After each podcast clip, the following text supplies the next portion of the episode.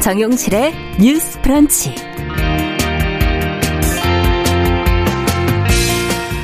안녕하십니까 정용실입니다. 재보선에서 참패한 여당이 청년 민심을 되찾기 위한 방안을 고민하고 있습니다. 아, 군 가산점제 부활이 거론이 되고 있고요. 모병제, 남녀 평등 복무제 아이디어도 나왔습니다. 자, 어떤 내용인지 좀 살펴보면서 정치권의 젠더 정책과 청년 담론의 방향성에 대해서 같이 고민해 보겠습니다. 네, 일본이 후쿠시마 원전 오염수 해양 방류를 결정하면서 우려가 커지고 있죠. 일본 정부는 안전하다고 하는데 국내 많은 전문가들은 안전하지 않다고 보고 있습니다. 아, 방사능 오염수에 어떤 물질이 포함이 돼 있고 우리 몸에는 어떤 영향을 미치게 될지 전문가 의견 들어보겠습니다. 네, 요즘처럼 날씨가 따뜻해질 때 음식을 상온에서 보관하면 쉽게 상하지요. 무심코 상온에 보관하는 식용 기름도 마찬가지라고 하는데요. 시중에 다양하게 나와 있는 식용유의 올바른 사용법 보관할 때 주의사항 알아보겠습니다. 4월 19일 월요일 정용실의 뉴스 브런치 문을 엽니다.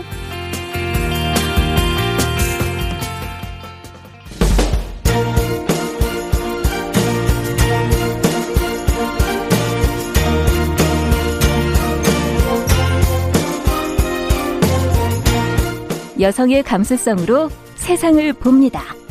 KBS 일라디오 정용실의 뉴스 프런치. 여러분의 의견을 기다립니다. 문자는 샵 9730으로 보내주세요. 짧은 문자 50원, 긴 문자 100원이 부과됩니다. KBS 모바일 콩, 유튜브를 통해서도 무료로 참여하실 수 있습니다.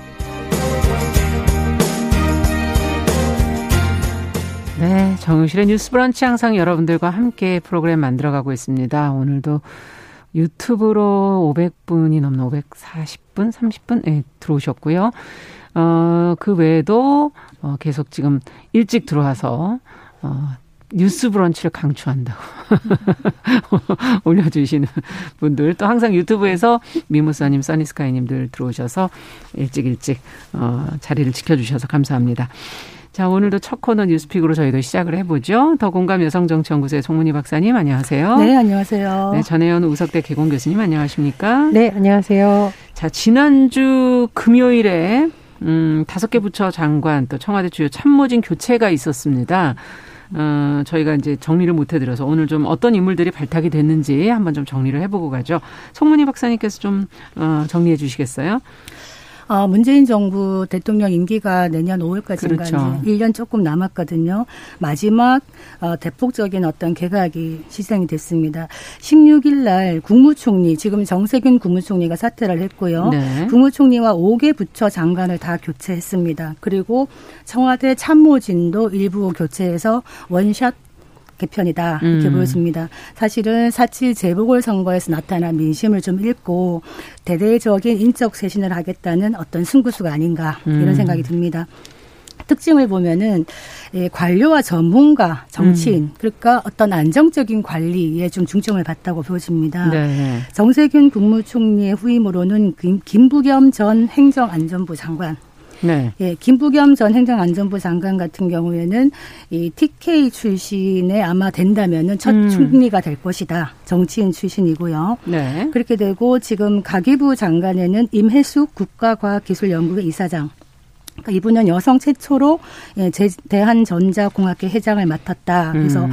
여성공학자로서의 새로운 길을 개척했다. 이런 평가를 받고 있고요. 예. 지금 이제 부동산 정책을 책임지는 국토부 장관에 대한 관심이 높은데 그렇죠. 노형욱 전 국무조정실장이 아마 이 국토부를 맡아서 부동산 정책을 총괄하고 LH 음. 같은 수습도 하지 않겠나 이렇게 보여지고요. 산자부 장관에는 문승욱 국무조정실 2차장 그리고 노동부 장관에는 안경덕 상임위원, 네. 해수부 장관에는 현 박준영 차관 음. 이렇게 예고가 되고 있고 네. 참모진 개편도 재미있는데 지금 이 지금 현 그 대변인이 박경미 대통령 비서실 교육비서관으로 교체가 되고요. 네. 또 방역 기획관이 신설됩니다. 음. 그래서 지금 이제 질병관리청하고 청와대 사이에서 어떤 역할을 할지 이제 기대가 되는데 네. 김호란 국립암센터 교수가 내정됐고요. 네. 또 정무수석 비서관의 이철이 20대 전 20대 국회의원 네. 이런 부분에 포커스가 맞춰지고 있습니다. 네. 지금 인사가 좀 많아서 전체적으로 보시면서 조금 주목할 부분들을 좀 짚어주시면 좋겠고 어떤 부분은 눈여겨 보셨는지 그에 대한 평가까지도 좀 같이 들어보고 싶습니다.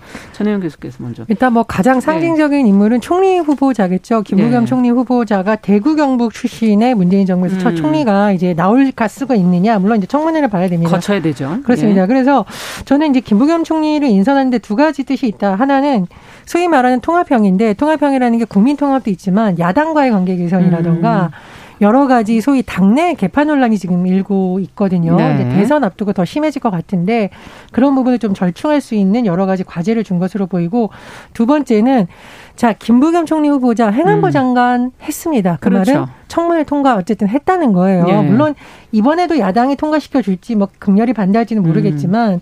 행안부 장관 청문회 과정이라던가 이후에 업무 수행에서 그렇게 야당의 표적이 되거나 큰 음. 비판은 받지 않았다는 평가가 대체적입니다. 그렇죠. 예를 들면은 검경 수사권 조정 과정에서 일부 경찰 고위 간부들의 논란이 있었습니다만 음. 그 부분에 대해서 수습을 하려고 했었고 장관 대지 시절에 배낭을 메고 어, 기차를 타고 가다가 갑질을 당하고 있는 사람을 구해준 한 시민이 음. 있었는데 뭐 알고 보니까 장관이더라. 음. 뭐 이런 나름 미담도 많습니다. 근데 중요한 것은 뭐냐면요. 지금 문재인 정부가 여러 가지 사칠 재보선 이후에 여러 가지 쉽지 않은 상황에 놓여 있기 때문에 음. 만약에 청문회 과정에서 이것이 어떤 드러나지 않았던 문제라던가 야당의 집중 포화를 받는다면 이건 굉장히 부담이 될 수가 있습니다. 그렇죠. 그래서 아마 여러 가지 측면 청문회 통과 가능성, 야당과의 조율 가능성, 지역주의 분배 뭐 등등을 해서 김부겸 총리 후보자를 내세웠는데 청문회 과정을 좀 보여야 될 것 같고 음. 언론에서 가장 많이 다뤄진 인물 중에 한 명이 이철희 신임 정무수석입니다. 네. 제가 이철희 정무수석을 취재를 한 적이 예전에 많았는데 대다수가 썰전이라는 예능형 프로그램에서 음. 활약했던 사람으로 아는데 사실은 본격적인 정치는 김대중 정부 행정관으로 시작을 했고요. 네. 그리고 뭐 당대표실이라든가 전략기획국 이런 곳에서 일을 많이 했습니다. 그리고 김정인 비대위에서도 전략기획위원장을 음. 일하면서 각종 선거를 이끌었던 경험이 있습니다. 그래서 네. 여러 가지를 고려한 것으로 보이는데 저는 이철희 신임 수석에 대해서 비문이다 뭐 이런 평가보다는 주목했던 것이 이런 말을 한 적이 있네요. 우리끼리 오순도순 잘 지내려면 정치를 안 하는 게 맞다. 여기서 우리끼리라는 기억이 나네요. 굉장히 네. 여러 가지 의미가 네. 있다고 봅니다. 여기서 우리끼리라는 것은 음. 여당만 하려면 정치를 왜 합니까? 네. 라는 거. 두 번째. 당 내에서 특정 개파만 하려면 왜 합니까? 등등의 여러 가지 의미가 있다고 봅니다. 그래서 본인이 노라는 역할을 잘하겠다라고 했는데 음.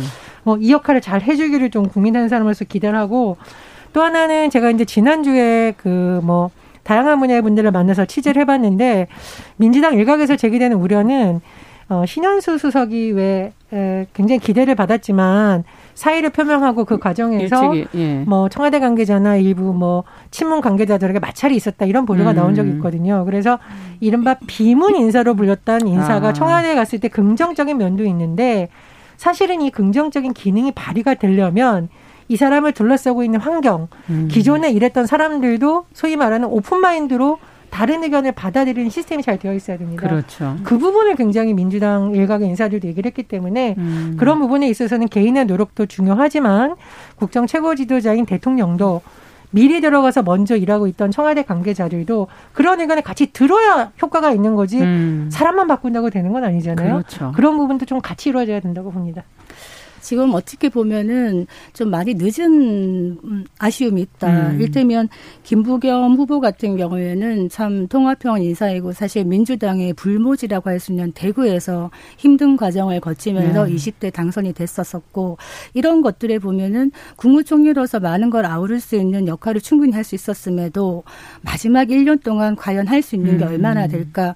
아까 말했던 그 이철희 정무수석 같은 경우에도 내가 노라고 할 거는 하겠다. 음. 그런 얘기를 했고 야당 복은 누릴 만큼 누렸다 그러면서 민주당이 힘자랑만 할 뿐 야당을 설득하는 실력이나 대중적 동의를 얻는 실력을 보여주지 못했다 음. 이런 일갈을 하고 있는데 문제는 이분이 제2의 신현수 민정수석처럼 될 것인가 어떤 의지를 가져갔다가 아까 말했듯이 주변에서 뭔가 조화롭게 받쳐주지를 못한다면 본인의 뜻을 펼 수가 있을까 김부겸 음. 국무총리 후보자도 역시 마찬가지 아닌가 생각이 드는데 지금 당정청이 원샷 개편을 하면서 이 겉으로 보기에는 친문과 소위 말하는 비문이 뭔가 융합되는 네. 듯한 네. 모습은 보입니다만은 이게 효과를 낼 수도 있고 갈등이 더 커질 수도 음. 있다.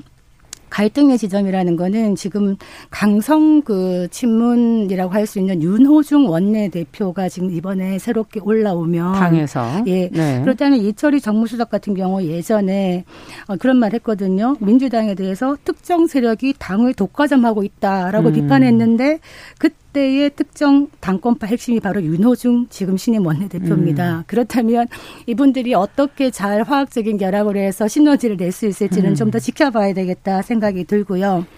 지금 저는 김호란 그 청와대 방역 기획관 임명에 네. 좀, 어, 좀 더 깊이 있게 들여다봐야 된다고 생각을 하는데. 네. 사실은 이 방역 정책이 매우 중요하기 때문에 대통령의 지금 거리에서 이런 것들을 조율할 수 있고 질병청과 협의를 잘할 수 있는 음. 방역 이 기획관이 있었어야 되는데 너무 늦었다. 음. 그런 생각이 드는데 과연 김호란 음, 그 후보가 어 마땅한가에 적임자인가에 대해서는 의료계 안팎에서 기대와 우려가 교차하고 있다. 음. 왜냐하면 이분이 이제 초기에 백신 확보 문제에 있어가지고 예. 백신 확보 별로 급하지 않다. 음. 다른 나라가 먼저 맞고 우리가 늦게 맞는 게 나쁘지 않다 이런 얘기도 했고 음.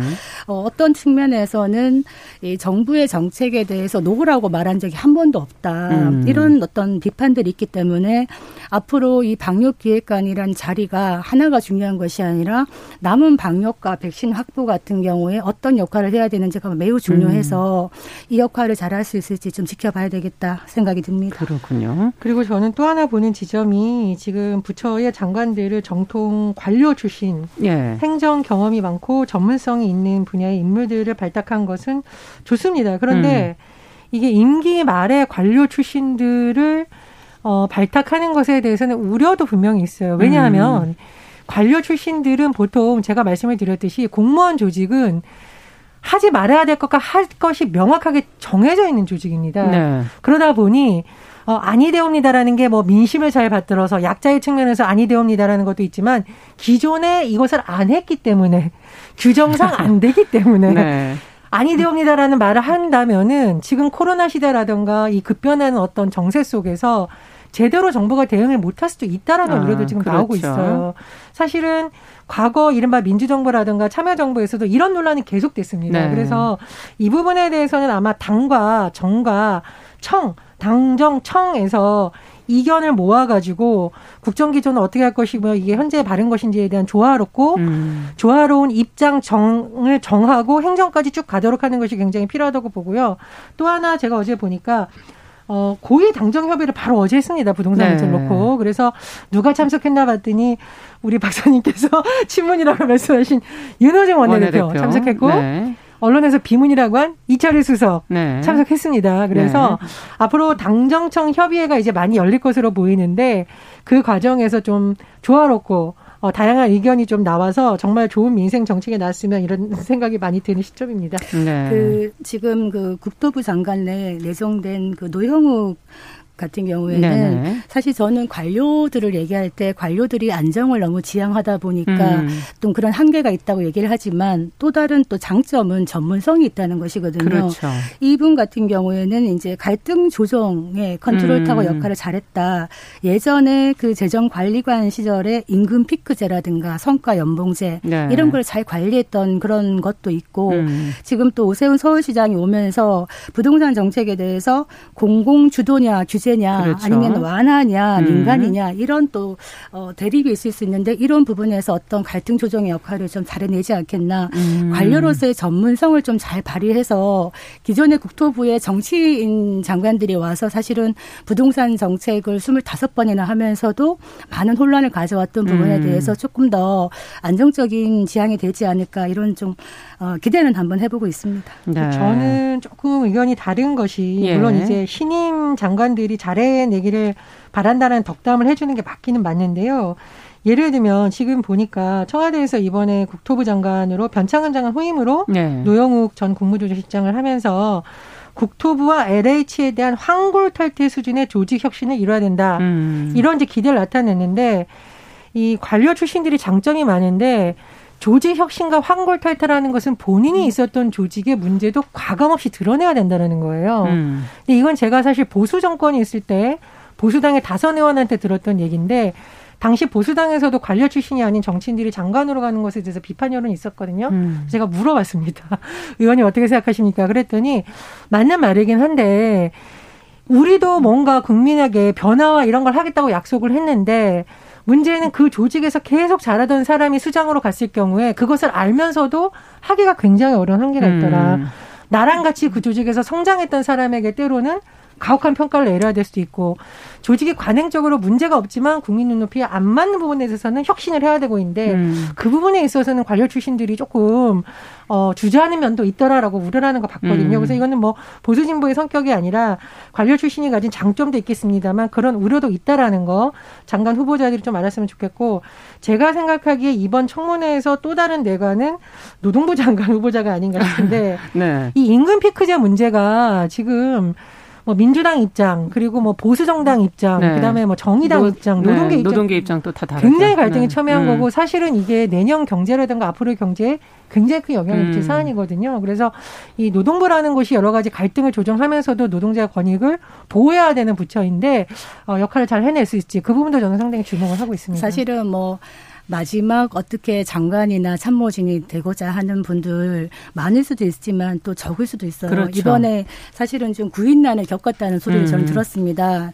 이 마지막 문재인 정부의 모든 그 공과 책임을 같이 묻고 갈 순장조가 돼야 되는 그런 음. 운명을 갖고 있기 때문에 사실은 엄청난 책임감을 가져야 되는 지금 음. 상황인데 아, 지금 저는 지금 홍남기 부총리가 조금 더 관심이 가는 것이 계속 이분도 참 있으셔서요. 재미있는 캐릭터였어요. 네. 왜냐하면 재난지원금 같은 네. 문제를 항상 정부와 맞서다가도 또 뭔가를 또 추진해 나가고 이러고 있다가 늘 이번에는 갈릴 거야 했는데 계속 남아 있는데 네. 아마 총리가 바뀌면서 어, 교체가 될 가능성도 있지만은 아, 지금 할 일이 많은데 하면서 또 그냥 순장조로 같이 간다 이런 견해도 있어서 네. 이 홍남기 경제부총리의 것 저도 저는 좀 재밌게 지켜보고 있는 상황입니다. 그리고 네. 이제 정무수석의 역할이 매우 중요한데 이건 이제 송 박사님하고 저하고 공통적으로 음. 비판의 목소리를 냈던 것이 가교 음. 말 그대로 정무수석실은 특별한 의제에 대한 일을 추진하는 것이 아니라 가교를 하는 것인데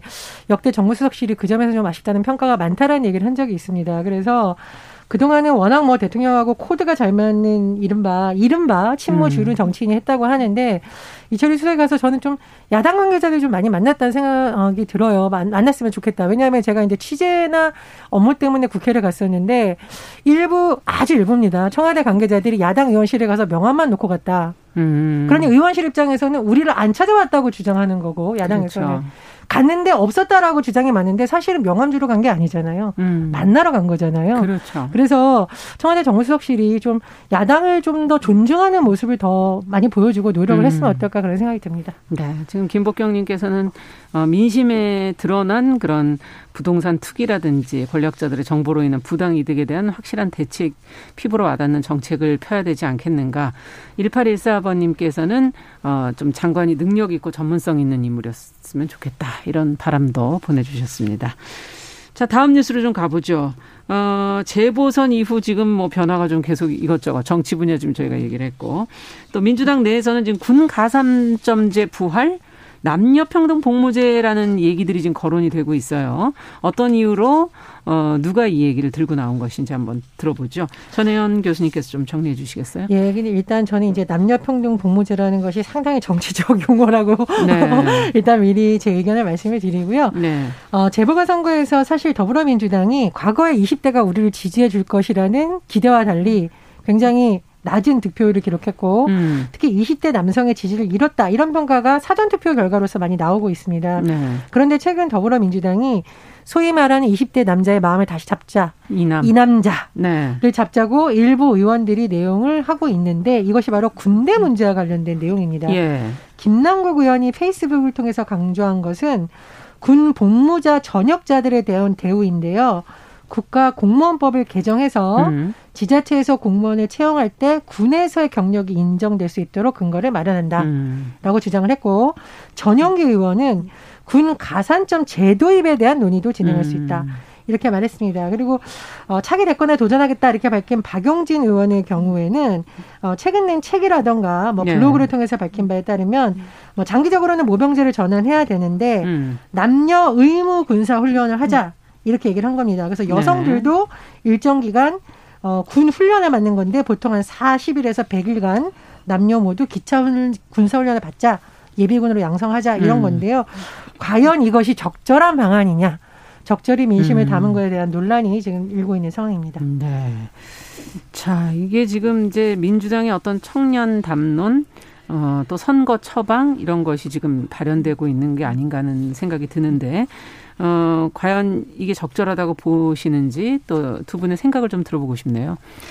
지금 이 군대 문제 있잖아요. 음. 이게 참 항상 이렇게 대두가 되는데 네. 남자는 군대 가서 고생하고 이렇게 힘든 시기를 청춘을 담보 잡히는데 네. 여성들은 군대 안 가면서 혜택은 많이 보는 거 아니냐라는 음. 이런 또 논란이 계속 일어나고 있어요. 예. 그래서 이 논란을 사실은 군대 문제를 남녀의 어떤 성별의 어떤 젠더 문제로 갈등으로 얘기하는 거는 전형적인 편가르기가 아닌가 음. 이런 생각이 들고 정치권에서 이 부분을 또 이용하 고 하고 있는 부분이 있다 생각이 들어요. 네. 다만 분명한 거는 지금 한국의 상태가 10년 뒤만 돼도 현역병이 태부족하다는 겁니다. 네. 지금 뭐 인구가 인구적으로 예, 그렇죠. 인구가 줄어들고 있고 네. 군대 가는 수가 줄기 때문에 그렇다면 한국처럼 어떻게 보면 남북 대치 상황인 음. 이런 상황에서 이런 안보 환경에서 병력의 문제를 어떻게 해야 될 것인가에 대해서는 사실 근본적인 음. 논의가 필요하고 음. 충분한 논의를 거쳐서 사회적 합의가 나와야 된다. 네. 그게 여성도 군대를 가는 거든 음. 아니면 모병제 를 모델을 뭐 만들어 가는 거든 음. 이 부분에 대한 이야기가 되어야 되는데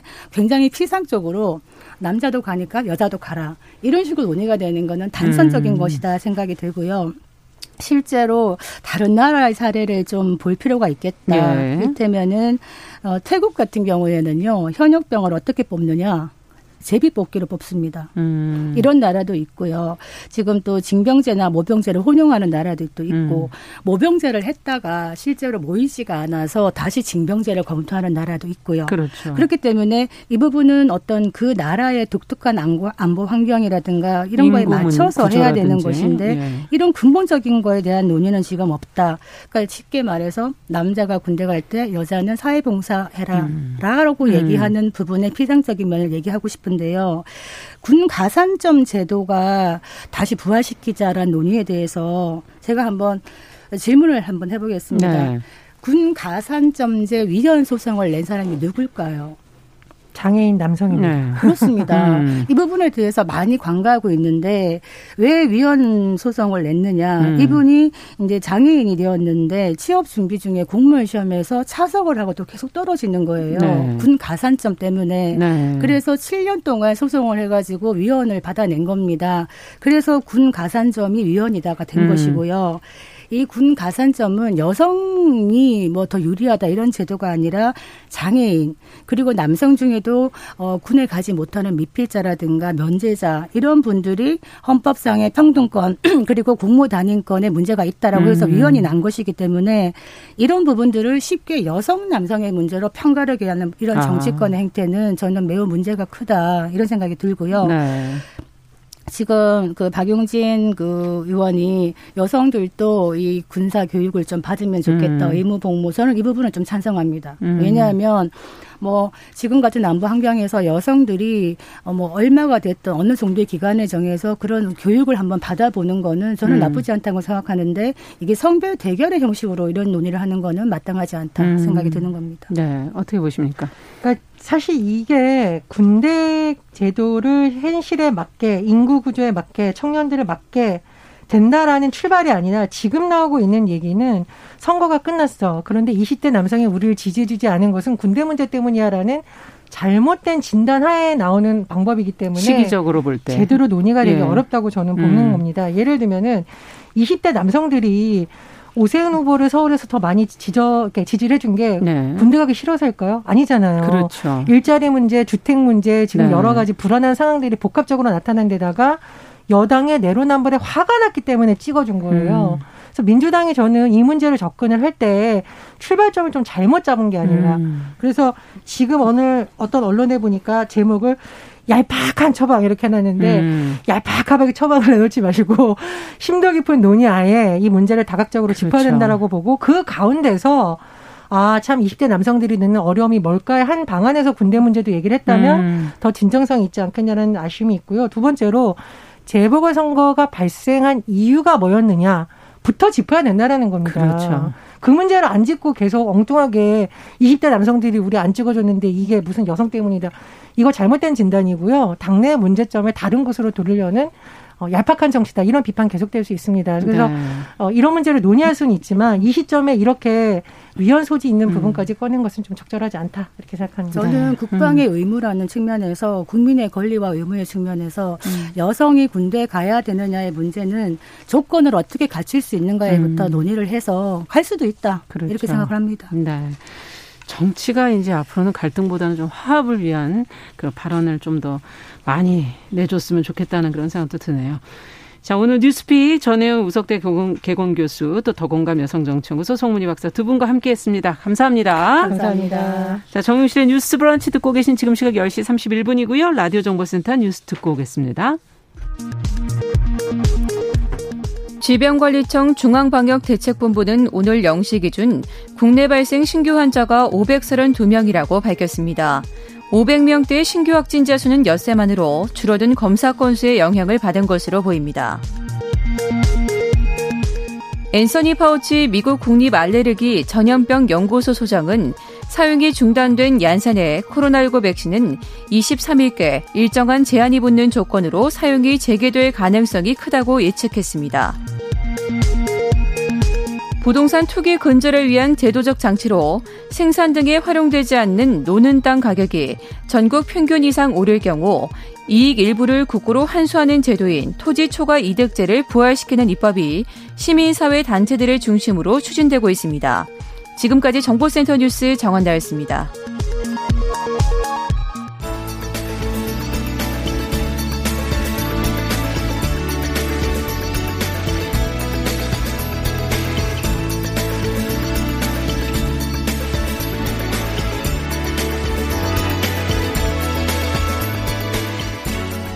세상을 보는 따뜻한 시선. KBS 일라디오 정용실의 뉴스 브런치. 매일 아침 10시 5분 여러분과 함께합니다.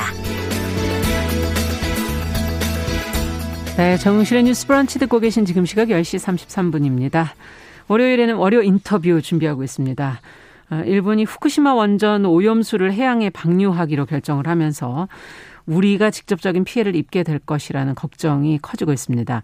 일본은 뭐 오염수를 걸러내고 희석하면 안전할 것이다 라고 말하고 있지만 걸러지지 않는 물질들이 있을 거고요. 이 물질들이 우리 몸에 누적이 된다면 심각한 문제가 발생할 것이다 하는 우려가 여기저기 전문가들이 하고 있습니다. 자, 오늘 그래서 원자력 안전위원회 위원을 역임한 김익중 전 동국대 의대 교수 연결해서 자세한 이야기 좀 직접 들어보도록 하겠습니다. 안녕하십니까?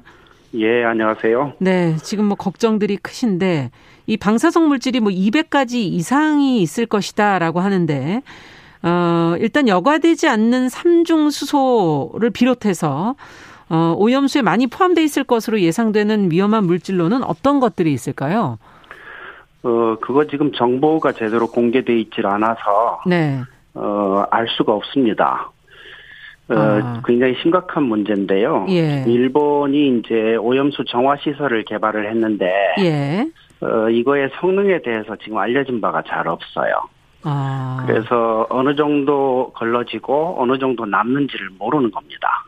정보가 지금 그러니까, 공개가 안 됐다는 거군요.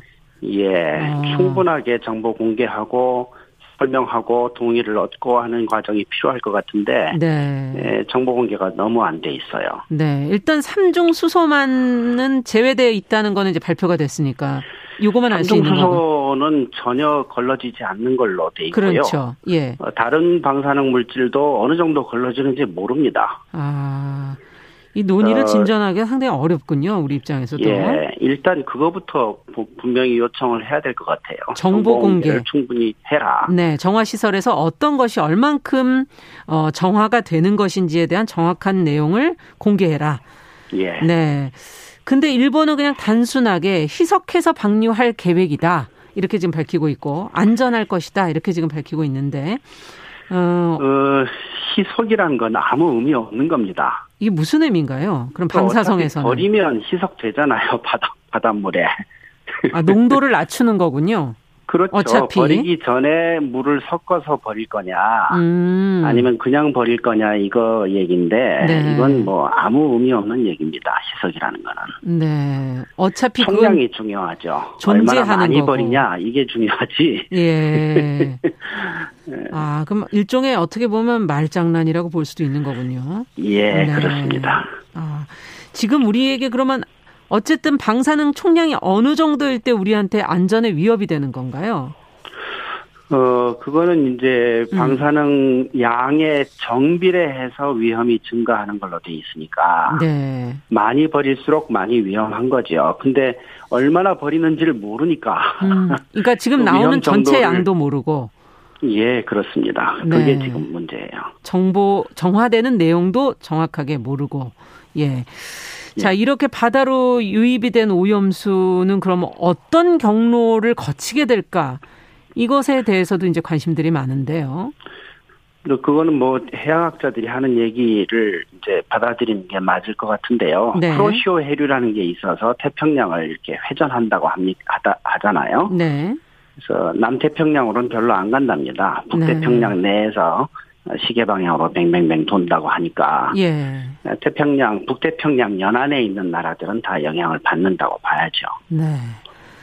야, 참 어떤 악영향을 미칠지 우선 안 발생 가능성 이런 거는 아무래도 방사능과 무관하지 않지 않습니까?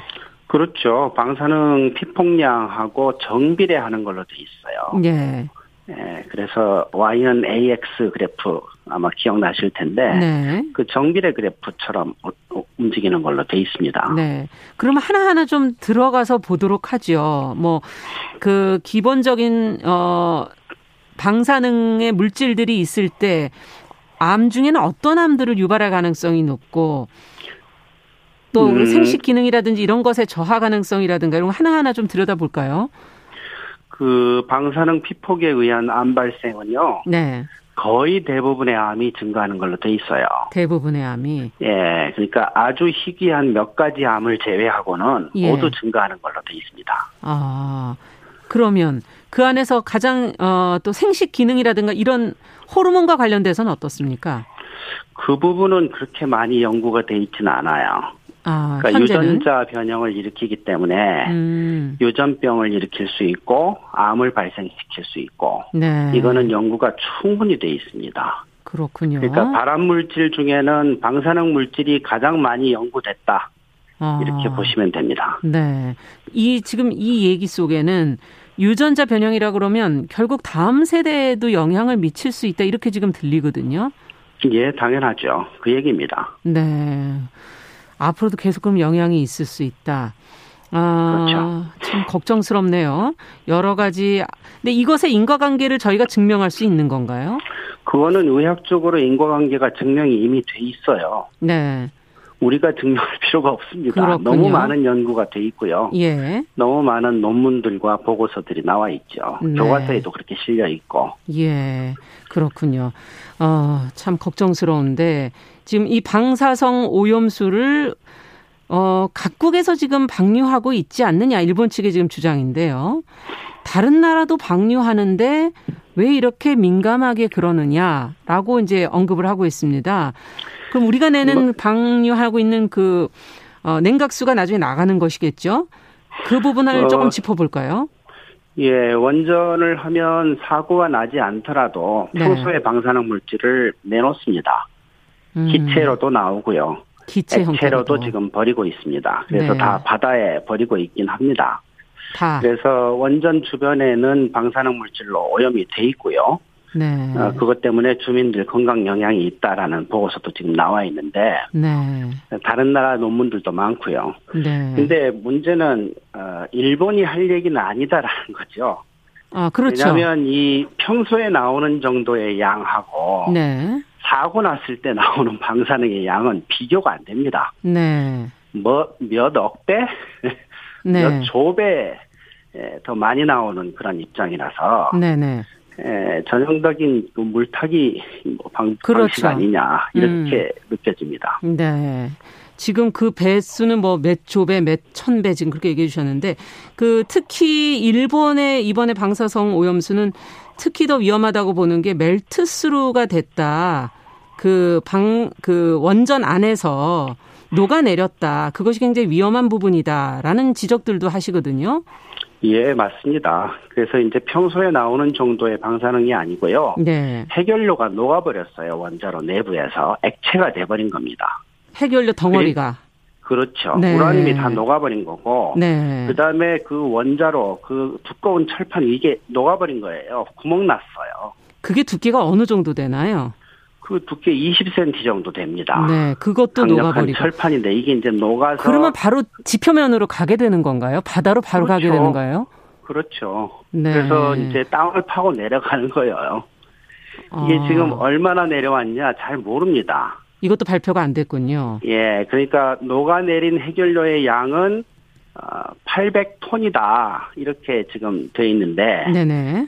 예, 그게 지금 다 원자로를 뚫고 내려온 거고 그냥 지금 막는 방법이 없거든요. 아. 그래서 이거를 에, 지금 가만두면 또 온도가 더 올라가니까 계속 식히고 있거든요. 그렇죠. 그래서 물을 계속 부으면 오염수가 또 발생하죠. 그래서 계속 오염수가 늘고 있는 겁니다. 네. 근데 그 오염수는 기존의 원전에서 나오는 정도의 것이 아니라 아예 그 핵 연료 자체가 액체화돼서 그것을 식히는 데 쓴 거기 때문에 더 강한 그 방사능을 그렇죠. 품고 있는 그런 오염수라는 그렇죠. 그런 말씀이시군요. 게다가 이제 원래 지나다니는 지하수하고도 만나는 것 같아요. 지금 땅을 타고 내려갔기 때문에. 그렇죠. 그래서 네. 그 지하수도 오염수가 돼서 나오는 거고. 아. 근데 그게 다 회수가 되질 않습니다. 네. 일부 회수되고 일부는 바다로 나가고 있는데 이미 그나마 회수된 거라도 좀 보관을 해줘야지. 네. 이걸 지금 버리겠다고 하니까 우려가 큰 이게 거죠. 이게 다르게 처리할 수 있는 방법이 없나요? 오염수를? 뭐 몇 가지 방법이 있다는데 네. 굉장히 돈이 많이 들고 하니까 예. 가장 싼 방식을 선택한 것 같아요. 사실 그렇다면 가장 안전한 방식은 어떤 게 있을까요? 어, 여태까지처럼 하는 거죠. 보관을 해서. 그렇죠. 네. 돈이 좀 들더라도 어, 보관을 하고 그 사이에 방사능 물질 제거하는 기술을 개발을 하고 음. 충분한 기술이 되고 난 다음에 처리하는 걸로 정보 공개하고 동의 얻어서 버리면 될 텐데 지금 그 기술이 어느 정도 그렇군요. 기술인지도 모르고. 네. 기술과 비용의 상황. 문제, 기술의 문제가 해결될 때 하든지 아니면 비용을 그동안 조금 더 들이든지 하는 여러 가지 문제를 다 쉽게 지금 해결하려고 하는 거군요. 예. 자, 국제사회에서는 지금 이런 문제를 냉정하게 돌아보고 IAEA를 넘어서는 기구가 있어야 되는 거 아니냐는 목소리도 나오고 있거든요. 끝으로 어떻게 보십니까? 그렇게 되면 좋을 것 같아요. 우리나라도 원자력 그 진흥위원회가 있고 안전위원회가 있고 하잖아요. 네. 자동차에 엑셀이 있고 브레이크가 있듯이. 네네. 근 IAEA는 여태까지 태도를 보면 핵무기 확산은 철저하게 막으면서 네. 원자력 발전소, 핵 발전소는 확산시키는 노력을 해왔거든요. 네. 어떻게 보면 좀 이율 배반적인데 그러네요. 그래서 그 원자력을 음. 추진하는 목소리만 있었던 거죠. 네, 안전에 대한 기구가 따로 좀 있으면 좋겠다라는 말씀이시죠. 예. 알겠습니다. 자, 월요 인터뷰 오늘 말씀은 여기까지 듣도록 하겠습니다. 감사합니다. 예. 네.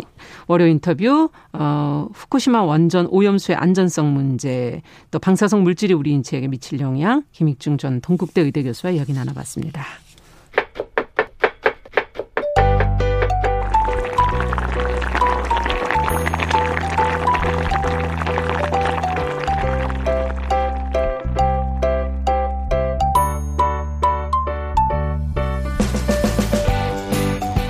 건강한 식탁 열렸습니다. 네, 우리 식생활과 식재료에 대한 정보 재밌게 전해드리고 있습니다. 오늘도 홍신의 요리연구가 잘해주셨어요. 어서 오세요. 네, 안녕하세요. 오늘은 기름에 대한 얘기를 해보자고요. 네, 기름이 네. 요즘에 좀 화두가 되고 있어요. 음. 그러니까 제가 얼마 전에 저희 그 지인이 저한테 질문을 하셨는데. 네. 이태리에서 어마어마하게 유명한 비싼 기름을 선물을 받았다는 거예요. 아. 그래서 이거를 어떻게 먹으면 되냐라고 예. 해서 제가 그 기름을 열었더니 이미 산패가 된 거예요. 언제 받은 건데 그랬더니 작년에 받았대요. 너무 귀하다 그러면 아껴요. 옛날에 왜 할머니들이 참기름 들기름을 꽁꽁 싸매서 신문지. 신문지를 이렇게 싸갖고 네. 겉에를 찬장 맨 위에다 올려놓고 그렇죠. 꿀단지 옆이 자리였잖아요. 맞아요. 저 너무 옛날 사람인가요? 아니에요. 죄송합니다. 꿀단지 옆에 이렇게 자리였잖아요. 네. 아시잖아요, 정윤실 아나운서. 그래서 그거를 어른만 이렇게 손이 닿아서 꺼내서 쓸수 그렇죠. 있게끔 하는 함부로 애들이 그렇죠. 못 쓰게 귀한 그런 식재료임에는 네. 틀림없었으나 요즘에 음. 기름 기름이 너무 흔해졌죠. 그래서 오늘 좀 그 얘기를 좀 해볼까 그래도 가격은 합니다. 아주 싸진 않은데 사실 지금 참기름, 가격. 들기름 가격이 싸지는 않아요. 가격이 어떻게 보면은 이거는 이제 이원화가 아니라 다각화됐다고 보시면 그렇죠. 근데 국내산이다 그러면은 일단 우리 비싸죠. 거는 비싸죠. 네.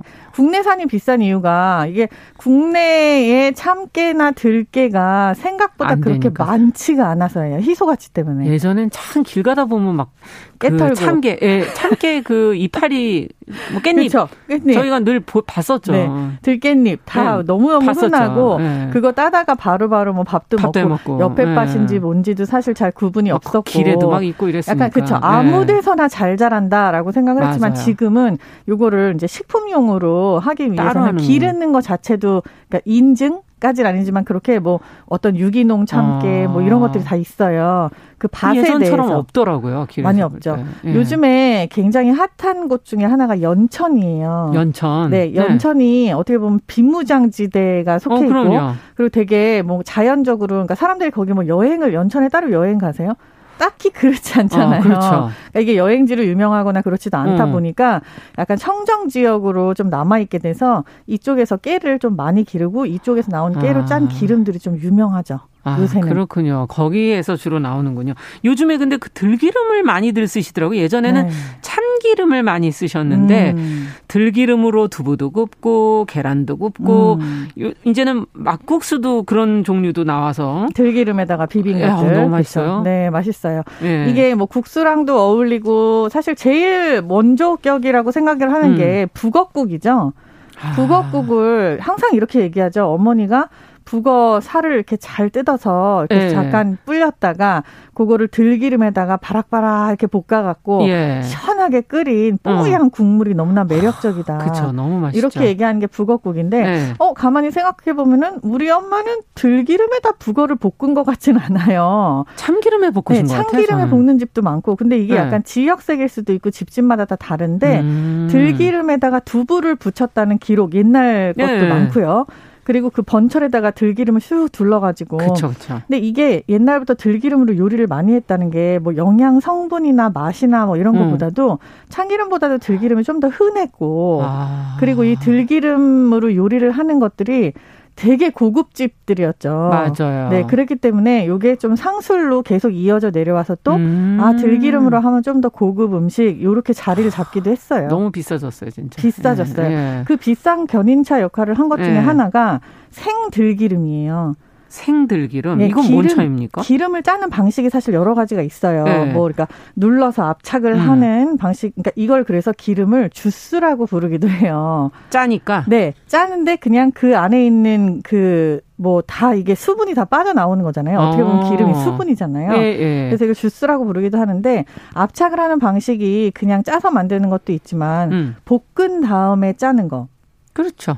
우리가 흔히 알고 있는 기름들 다 그거예요. 네. 참기름, 들기름 중에서 볶아서 아, 고소하다라고 향이 나는 것들은 다 잘 볶아서 그래야 향이 나니까. 그렇죠. 네. 그런데 생들기름의 유행 시대가 왔어요. 이거는 안 볶는다는 얘기입니까? 전혀 볶지 않아요. 볶지 그러면 않고. 향이 안 날 텐데. 네, 그런데도 불구하고 기름을 고소하다라고만 생각을 하셨다면 조금 바뀌실 게 기름이 상큼해요. 기름이 음. 느끼하지가 않아요. 이게 지금 원재료가 좋았을 때 그냥 사과에서 주스를 짜면 네. 달콤하고 상큼하잖아요. 네. 깨도 마찬가지라는 거예요. 그래서 그 상태로 그냥 짜면 이게 흔히 우리가 알고 있는 그런 볶은 데서 나오는 그런 약간 고소함, 음. 탄향 이런 그렇죠. 것보다는 자체가 가지고 있는 그 약간 상큼한 느낌이 아, 그럼 원재료가 정말 좋아야 되겠네요. 네. 그리고 영양 성분도 바뀌어요. 그러니까 이게 바뀐다라고 얘기하는 건 사실 볶은 다음에 바뀌는 건데 네, 네. 볶기 전에 짜는 거기 때문에 음. 이게 이제 뭐 항노화에 관한 논문이 많이 생기고 이 기름들이 들기름, 그쵸. 생들기름이 그래서 그런 것 때문에 갑자기 유행처럼 번져서 아. 생들기름 관리하기가 쉽지 않거든요. 어떻게 해야 됩니까? 소량으로. 기름 아까 제가 서두에 처음에 말씀드린 것처럼 찬장에 넣어 놓는 건 옛날 얘기고 기름은 상해요. 상하죠. 네, 기름이 상하는 게 제가 쌀도 옛날에 7시간부터 산패된다고 말씀드렸잖아요. 예. 근데 기름은 더 빠릅니다. 그래서 기름이 상하는 걸 막으려면은 옛날에 그 할머니들 신문지로 햇빛이 안 통하게 그렇죠. 꽁꽁 싸고 위에를 고무줄로 두번 막고 했었던 막고. 거예요. 예. 지금은 통 자체가 기름통 자체가 진공이 되어 있는 통들이 많이 있어요. 음. 그쪽에다 넣으면은 산소가 없으니까 아무래도 산패에 관한 걱정을 좀 아. 덜하겠죠. 이렇게 하면은 조금 오래 간다라고 아. 하는 게 6개월이에요. 어, 그래요? 네. 기름을 1년 내내 두고 드시는 게 절대 아니에요. 빨리빨리 드셔야 되네. 빨리빨리 드셔야 되기 때문에 소량으로 사셔야 되고, 아. 그리고 요즘에는 그러니까 온도 차가 되게 급격해요. 옛날도 똑같이 사계절이었지만 우리나라 광 문화가 있었어요. 광. 그렇죠. 그렇기 때문에 온도 차 시원했죠. 그렇죠. 그 광에다가 물 넣어놓으면 음. 냉장고가 없는 집들도 다 광이 있었기 때문에 음. 거기 그 광이 살짝 이렇게 아래로 내려가는 땅쪽 그렇죠. 있잖아요. 네. 그 온도가 유지가 되는 거라서 괜찮았는데 지금은 냉장고가 있어요. 네. 기름을 상온에 서늘한 곳에 보관하세요라는 뜻은 냉장 보관하시라는 말하고 일맥상통이에요. 아, 서늘한 곳이 없다는 얘기군요, 집안에. 집안에서는 온도 차가 굉장히 크고 음. 그리고 뭐 다용도실 이런 데도 햇빛이 들었다 날았다 하기 때문에 아. 웬만하면은 그냥 냉장고에다가 이렇게 지금 질문들이 들어오고 있는데 K78986377번님께서 그러면 기름 바른 김, 참기름이나 음. 들기름 무조건 냉동실에 넣으라던데 맞나요? 맞는 얘기입니다. 아, 네, 그게 그냥 그나마 제일 안전한 방식이고요. 기름을 발라서 구웠기 때문에 어느 정도는 그냥 실온에서 버틸 수가 아. 있어요. 근데 이것도 산패 속도가 빨라서 이 상태로 그냥 놔두고 근데 보세요 기름 발라서 구운 김 포장지 안쪽에 보시면 다 은박지 같은 처리돼 네. 있잖아요 알루미늄. 네. 그건 왜 이렇게 유통기간이 기냐고 또 물어보시는데. 그 포장지가 특허를 받은 포장지들이에요. 아. 산패를 방지하기 위해서 그런 포장지를 쓰는데 그걸 뜯어가지고 놓는 순간 음. 어 나는 뭐 이렇게 밀폐 용기에다 담았으니까 뭐 열을 놓고 먹어야지. 어. 그럴 수 있지만 점점점 산패된 기름을 드시게 되시는 아, 거죠. 아, 그렇군요. 참기름 들기름 섞어 쓰시는데 너무 좋죠. 괜찮나요? 네. 덜 상한다. 어, 이게 덜 상한다라기보다 향기가 좀 오래 간다라고 하는 표현이 더 맞을 거고요. 아. 어차피 참기름하고 들기름 중에서는 들기름의 산패 속도가 조금 더 빠릅니다. 들기름이. 네, 그래서 음. 이거 뭐 어떤 게 더 퓨어하고 이런 거의 느낌이 아니에요. 그렇기 때문에 속도가? 섞어서 쓰시면 음. 장점이 향도 보완이 되고 아. 그리고 두 개의 약간 맛적인 그런 것보다도 맛이나 향보다도 기능적으로 되게 좋은 것들이 그렇군요. 많아요. 볶음 요리 하실 때 정말 적합해져요. 아 그렇군요. 네. 굉장히 좋은 아이디어를 이선아님께서 주셨네요. 네, 감사합니다. 그다음에 올리브유를 냉장고에 넣으면 허옇게 분리되는데 음. 실온 보관하면 뭔가 어, 불안하고. 어, 불안하고. 어, 떻게 해야 돼요? 올리브 오일도 사실은 집에다가 놓고 드실 때는 냉장 보관을 하세요. 올리브 그게 올리브 오일, 오일 자체가 대부분의 특성이 음. 5도에서 7도 사이에서 얼어요. 이게 아. 우리가 얼음이 어는 온도가 0도 미만이기 때문에 모든 액체가 그럴 것 같지만 기름은 5도에서 7도만 얼거든요. 네. 이게 얼어 있는 상태인 거예요. 그러면. 그런데 이거를 녹여 갖고 다시 실온에서 쓰면 뭔가 얼었다 녹은 거니까 좀 뭔가 품질에 이상이 있을지 않을까? 뭔가 허연 게 뭐가 중간에 이렇게 보이잖아요. 생기잖아요. 네. 전혀 문제 없고요. 오히려 이거를 실온에다가 오래 놔둬서 산패되는 게 더 위험한 거지. 아. 냉장고 안에 그냥 보관해서 차라리 얼리는 게 얼렸다 쓰셔도 네. 괜찮다. 왜냐하면 대용량을 사셨을 경우에는 빨리 못 먹는단 말이에요. 아. 이때 그냥 실온보다 냉장고 보관을 추천을 해드려요. 그렇군요. 그러면 이제 기름에 대해서 오늘 뭘 얘기를 또 해볼까요? 이제 한 가지밖에 얘기 못해요. 시간이. 아 지금 시간이 또 없습니까? 네. 이게 올리브 오일을 가열해도 되냐라는 질문이 제일 많아요. 어. 항상 그렇거든요. 왜냐하면 샐러드 드레싱에는 그냥 쓰는데. 생으로 먹는 오일을 써야 된다. 근데 또 뭐 다른 그 어, 양식 음식을 하실 때 네. 올리브 오일 쓰시지 않나요? 그럼요. extra virgin 올리브 오일 가열해도 되냐라는 음. 질문이 제일 많은데 됩니다. 결론적으로는. 음. 그런데 어, 이게 약간 돈의 문제인 거예요. 아. 이게 굳이 가열을 해서 먹을 그 가격대 라고 음. 생각을 안 하는 거죠. 그러니까 이게 가열을 하게 되면은 오히려 성질이 약간 바뀌어요. 그렇기 때문에 어. 생으로 먹었을 때보다는 영양 성분이 조금 더 뭔가 달라지는 건데 음. 굳이 비싼 돈 주고 산 extra virgin 올리브 오일을 첫 번째 짠 기름이죠. 네. 그거를 열을 가해서 성질을 바뀐 상태로 먹어야 되냐의 문제인 거예요. 근데 음. 가열해도 됩니다. 되고? 오히려 이거를 음. 오래된 기름을 쓰는 것보다는 그때그때 신선한 거를 가열도 하고 음. 생으로도 먹고 그냥 빠르게 소진을 하는 게 더 좋은 방법이에요. 네. 아 그럼 오늘 다 얘기 못 하고 이제 앞으로 무슨 얘기를 더 해주실 거예요? 기름에 대해서 되게 할 얘기가 많은데 많았어요? 저희가 예. 식용유라고 하는 것들에 대해서 좀 원래는 오늘 정리를 좀 할 셈이었었어요. 근데 들기름, 참기름 하다 보니까 시간이 그러니까요. 다 갔는데요. 네. 예. 참기름, 들기름 얘기도 아직 조금 남아 있고 이게 어. 떤 음식에다 어떻게 매칭을 하는 게 더 좋은지 아. 그리고 가열을 할 수 있는 거 없는 거 사실은 나눠져 있기는 해요 기름이. 그렇군요. 발연점에 대해서도 되게 궁금한 게 많으실 텐데 기름에서 연기 나는데 괜찮아요? 맞아요. 이런 얘기도 다음 주에 가면 하도록 하겠습니다. 아, 오늘 아니고 알겠습니다. 홍신의 요리 연구가님 맛있는 요리법도 말씀해 주시지만 중요 정보 알려주셔서 좋다고 네, 감사합니다. 적어주셨네요. 감사합니다. 자, 그러면 다음 시간 기대하고 건강한 식탁은 마무리하겠습니다. 홍신의 요리 연구가 함께했습니다. 감사합니다. 감사합니다. 자, 정용실의 뉴스 브런치 월요일 순서도 같이 인사드리겠습니다. 저는 내일 오전 10시 5분에 뵙겠습니다. 감사합니다.